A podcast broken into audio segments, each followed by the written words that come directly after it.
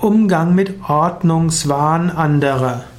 Es gibt Menschen, die sind sehr ordentlich und es gibt Menschen, die sind hyperordentlich. Und es gibt die kreativen Chaoten.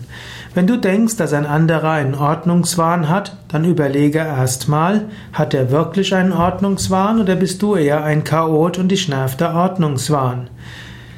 C.G. Jung hat mal davon gesprochen, dass Menschen ihre Schattenseiten gerne in anderen bekämpfen. Also wenn jemand zum Beispiel ein eher chaotischer Mensch ist, der aber eine Schattenseite hat, nämlich auch Ordnungsliebe, sich aber diese Ordnungsliebe nicht erlaubt, dann nervt ihn der Ordnungswahn in seiner Umgebung. Also wenn du dich zu sehr aufregst über den Ordnungswahn anderer, hast du vielleicht einen Teil in dir, den du nicht lebst. Vielleicht solltest du lernen, etwas mehr Ordnungsliebe in bestimmten Kontexten deines Lebens zu leben, sie zu erlauben. Natürlich, wenn jemand einen so großen Ordnungswahn hat, dass er ständig damit beschäftigt ist, etwas zu ordnen, aber nie in die Gänge kommt, um etwas zu tun, dann solltest du ihm oder ihr auch etwas sagen. Eventuell könntest du schauen, ob du den Menschen einfach zum Ordnen einsetzt.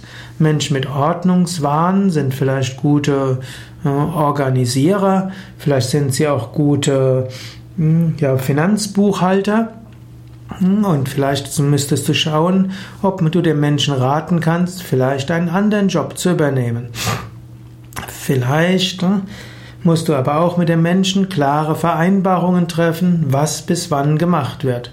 Also nicht den Menschen beschimpfen für seinen Ordnungswahn, sondern sagen, was wird wann, was wird bis wann gemacht und eben sagen, ich, ich erwarte von Ihnen ein ordentliches Arbeiten und dazu gehört, dass Sie termingerecht fertig werden. Gut, das kannst du machen als Chef. Angenommen, du bist Kollege, dann kannst du Vereinbarungen treffen, kannst du sagen, ja, ich brauche deine Zuarbeit und ich brauche sie dann und dann geht das.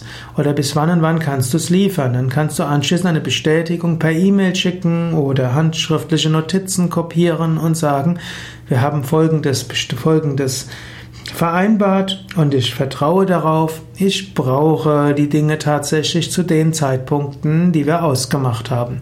Also ein Menschen, der hyperkorrekt ist und starken Ordnungswahn hat und deshalb sehr langsam ist, Termine verpasst, muss man klarer die Termine kommunizieren, vielleicht auch mehr Termine kommunizieren, um frühzeitig Feedback zu bekommen, ob der andere im Hintertreffen ist oder auch nicht.